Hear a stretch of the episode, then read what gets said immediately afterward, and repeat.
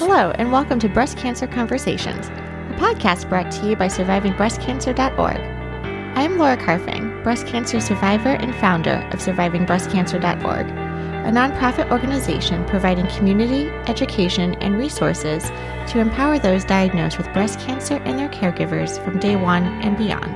We have recently launched our MBC Sunday series Every other Sunday, we are hosting a live webinar series that is also streamed on Facebook on our Facebook page, survivingbreastcancer.org. And we talk about all specific topics related to the metastatic breast cancer community. This ranges from dealing with grief, talking to your children about cancer, preparing an estate planning, the difference between palliative care and hospice, etc. So this is just a great series. Obviously, it is specific to MBC, but of course, all stages, all people are always welcome. Today on Breast Cancer Conversations, I am pleased to be continuing the conversation with Matt Whitaker and Abigail Johnston. This is a follow up from last week's podcast where we talked about end of life choices. And one question that I wanted to pull out of that dialogue was the role that medical aid and dying play. Our webinar series is also made possible because of our friends and partnership that we have at Ciitizen. SurvivingBreastCancer.org and Ciitizen are joining forces to get you full control over your medical records so you can find better treatment options, including clinical trials. With end to end military grade encryption to keep your data secure, Ciitizen ensures that you decide who you share your information with your privacy comes first. We couldn't be more excited to share this free resource with our community. We encourage you to check out Ciitizen. And because you heard it here first through survivingbreastcancer.org, Breast Cancer Conversations podcast, we have a special URL just for you. You can go to ciitizen forward slash SBC trials. That's spelled C I I T I Z E N forward slash SBC trials. I'm not going to lie, medical aid in dying is a controversial topic. But in today's conversation, we want to focus on end of life choices and how to mitigate suffering. Welcome to the conversation.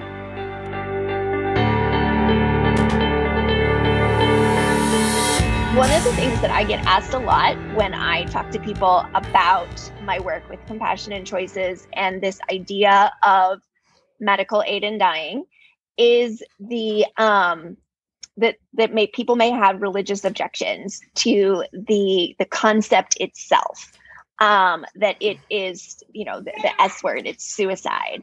Um since you do have a theology background uh would you like to speak to that a little bit matt? Because that is that seems to be one of the most prevalent conversations i have in this space. Yeah you know it is very interesting and there are people who have you know deeply held religious convictions that preclude them from personally ever being interested in something like medical aid and dying uh, because of the feeling that ultimately the giver and taker of life is some type of higher power. However, that person's background names that higher power. Um, and and many times this comes into play in kind of more conservative Christian theology. Um, but there are two things that, for me, as someone who personally identifies as Christian and who takes theology seriously and um, and study seriously enough that I took out student loans for it. You know, um, I, I, I, I, I personally have kind of two thoughts that really um, brought me to the place where I'm not only comfortable but think that this is actually uh, it's a religious imperative for me to to advocate for this. And, and one is that ultimately um, in the New Testament, uh, which is the Christian book that details the life of Jesus and the time after that prophet. Um, it, one important kind of piece of what we're taught about his ministry is that throughout his lifetime, anytime someone cried out for help, anytime someone who was suffering spoke, uh, he gave preferential treatment to the person who was suffering. They were the one who ultimately got to speak about this. And when you look at medical aid and dying and how it is that it came about, how it is that it continues to be um, brought forward, it's not a special interest group or some philosophical um, ivory tower person who's bringing this up. It's people who are suffering. It's people who are terminally ill and who are saying, I need this. And for me, ultimately, my allegiance is with those who are suffering, if I'm going to follow that example that I see in the Bible. And it doesn't really matter what I think about it. I need to make sure that I'm with those who are suffering, and that if this is what they're crying out for, that that's what I'm advocating for. Um, the other piece, just to uh, uh, piggyback on some of our conversations about medical technology, is that many people say, well, that's playing God or that's interfering with the natural law of the world. Well, guess what? Like, we're there. That's how we're able to live longer with serious illness. That's how we're able to spend more time with our families when we're facing things that at one point were a death sentence. That's how we're able to uh, continue to uh, to innovate. That's how we're facing a pandemic right now and, and, seeing some type of light at the end of the tunnel because of amazing advances in ways that uh, we are able to, in some ways, uh, fight against the natural forces of the world that are putting things in motion. Um, so, you know, when we talk about that, uh, it, we're there, you know, and with medical technology, people are living longer and longer, oftentimes facing more acute suffering at the end of life from, from illnesses. And that's one of the many reasons why people are crying out for this option. So, uh, you know, it's a to me, it's a uh, inconsistent argument when someone says something like that about this because we are already kind of in that spot, and so now it's about how do we err on the side of compassion? How do we listen to those that are suffering? How do we um, take ourselves out of the equation and make sure that that person is receiving the preference? And i could preach on that all day it's sunday but um, that's, that's, the cliff notes version of it.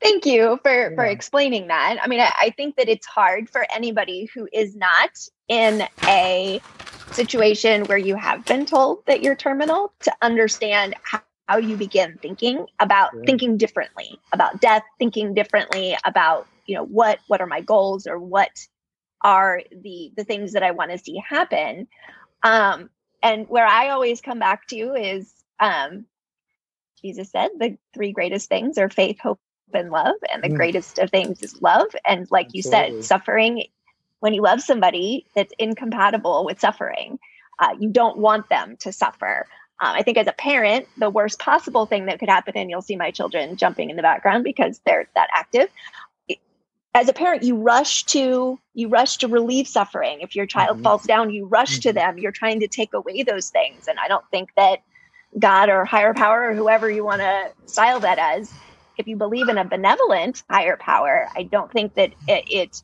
is consistent with that belief that that higher power would want you to suffer. Um, so thank you for yeah. for for explaining that. And i've had a lot of conversations my dad who's a pastor we've had a lot of conversations about that um, because you look differently at the world when when you know that you have something that is going to end your life. Um, so thank you for for that explanation, Matt. I, I am sure that there are people who would not seek out something like compassionate choices if they had that perspective. Um, but how many states is it now that medical aid and dying is even a possibility? Yeah, so it's 11 jurisdictions right now. Uh, so it is and being debated in you know over 20 um, right now where these conversations are going on. So it is something that is spreading. You know, when I started at Compassion Choices, there were three. Um, and it, it is something that is continuing to happen again as people are coming out to these conversations and as we're seeing examples of people who are courageously talking about it you know people like you abigail and uh, people who um, are willing to speak on those pieces and, and and that generation of people that Dee spoke about who are now seeing their loved ones pass and who are going like is, is everybody seeing what i'm seeing? Uh, and through community uh, are, are able to kind of come forward and advocate for these pieces. And there are people in in your network who actually move to places where medical aid and dying is possible when they are diagnosed with something serious, like, say, a, a glioblastoma, an inoperable brain tumor, or yeah. something of that nature. Well, you know, exactly. You know, we saw the the very widely uh, publicized story of Brittany Maynard, who moved from California to Oregon uh, when she had a glioblastoma to access medical aid and dying. But you know, what we're seeing even more so is people who are not terminal uh, deciding that the places where they want to spend kind of their later years, that this is a piece that comes into that decision. You know, uh, I've met several people who have moved to Oregon and said, you know, we moved there, you know, because we love rainy weather and also because uh, this is a place where this option exists. Uh, but it, it, it's a conversation that comes up often. Uh, again, for this generation of people who are saying, you know, I have lived with such intention. Uh, I chose my career. I chose how many children I wanted to have, where I wanted to live. I worked hard to make sure that I lived a life that was in line with my values and that I could be proud of. And I want to make sure that I'm not approaching the end of my life and suddenly relegating that to somebody else. And so again, they are are saying, well, if that means living in California, by God, I'll live in California. If that means moving to Vermont, I'll move to Vermont because I want to make sure I have everything at my disposal uh, when that time comes. And those also happen to be the people who are having these conversations with their family members, who are um, making sure that they have all this lined up, who before they move into a retirement community, make sure that the medical staff there are comfortable with these pieces. All of those things are, again, becoming more self evident to a whole generation of people. Uh, and I couldn't be happier about it because I think it, it flows downhill. A, a, a, society that embraces those conversations is, is also a society that embraces life and um, that lives, again, intentionally more loving and things like that. So, um, uh, I think that we are seeing that, and uh, and in the time of COVID, more and more of those conversations occurring as well. I think I read a statistic that after medical aid in dying became legalized in, I think it was Washington D.C., it was a, a period of many years before anybody actually took advantage of it. So this idea of it becomes legal and all of a sudden the floodgates open and all these people are taking advantage of it, that hasn't turned out to be true. Is uh, is that correct, Matt? That is so correct. Um, you know, we had a little bit of that in California um, when the law took effect, but that was because there was a, a, nine month period or so before uh, it became effective after the law was passed. So there were people who had been waiting, had been having conversations through those nine months. But you know, it's not a, a floodgates opening up and people going through this um, process. Process. And in fact, in Oregon, um, uh, not only is it that people who actually get the medication, a full third end up not taking the medication. Uh, and it's a very small percentage of people who even get the medication. But there was a study done by Linda Ganzini, who's a great um, psychological researcher here at the medical school. And she found that based on some conversations with family members, that one out of every 25 requests actually ended in the person getting a prescription. 24 out of those 25 the conversation, the open, honest conversation that came from that um, was enough to palliate the person's concerns for them to feel more comfortable.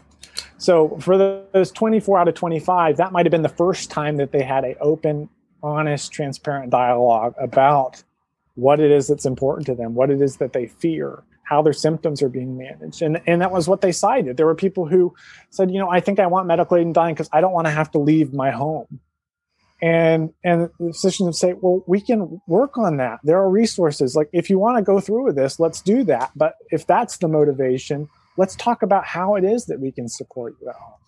Or a person who said well i saw my family member die from bone cancer and i didn't it was incredibly traumatic for me. And then the doctor said well you don't have bone cancer. Let's talk about what end stage for your illness looks like uh, and and came to find out that it was very different. You know, all of those kind of deep conversations, really vulnerable conversations, um, were taking place, and and you know, physicians were citing those as some of the most meaningful conversations they've ever had, where they were able to be vulnerable as well. It became kind of this two-way human street that was going on. So, in places where this law passes, you know, as we often say, no more people will die because the law is in effect, but fewer people will suffer. And it's not just because of people are receiving medication that they can take at the end of their life. It's because people have permission to say, I am scared, uh, and here are my concerns.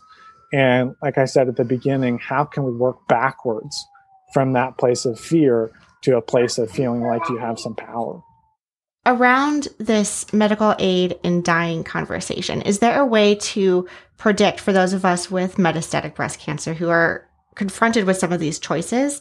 How do we know the extent to which it's going to be quote unquote like a, a hard death? How do we know whether or not we are going to suffer to want to already set up in advance some of these these medical aid and dying opportunities. And then the second part of that is what is the timeline for that? I understand that in different states, it could take a couple of months to set up that type of care. And it's Is it or is it not something that's covered by insurance?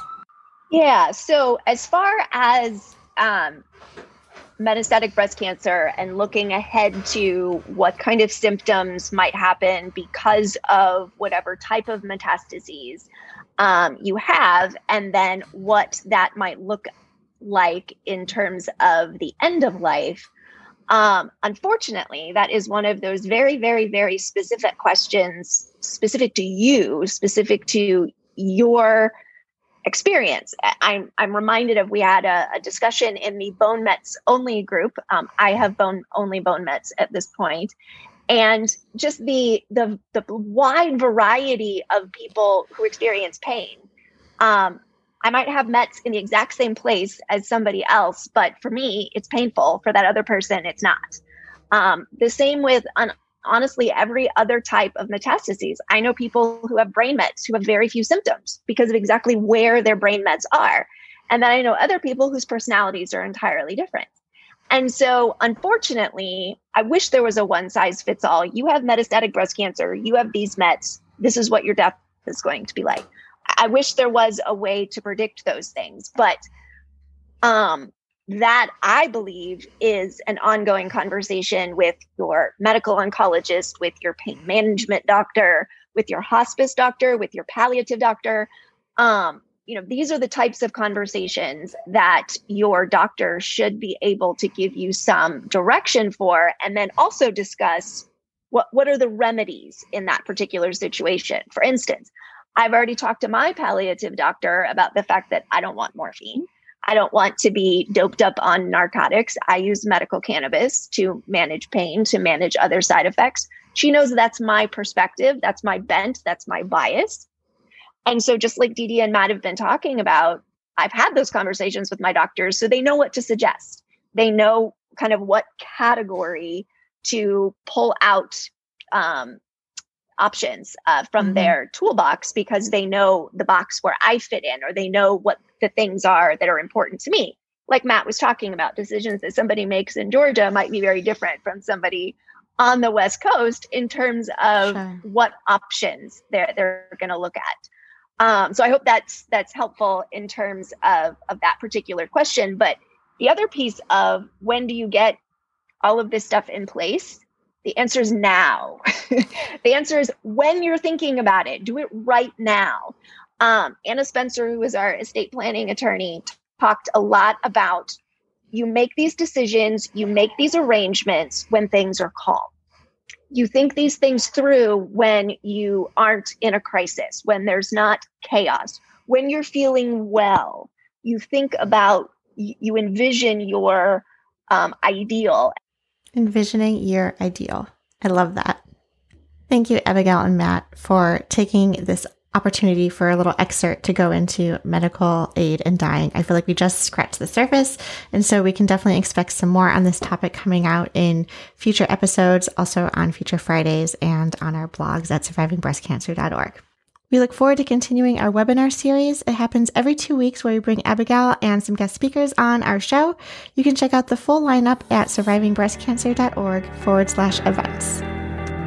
Thank you for tuning in and listening to our podcast. If you would like to find out more about our organization and upcoming events and ways to connect, you can find out more by visiting our website at survivingbreastcancer.org. I would like to acknowledge that all of the information on our podcast is from personal experiences and it is not a substitute for professional medical advice. You should always consult your medical care team.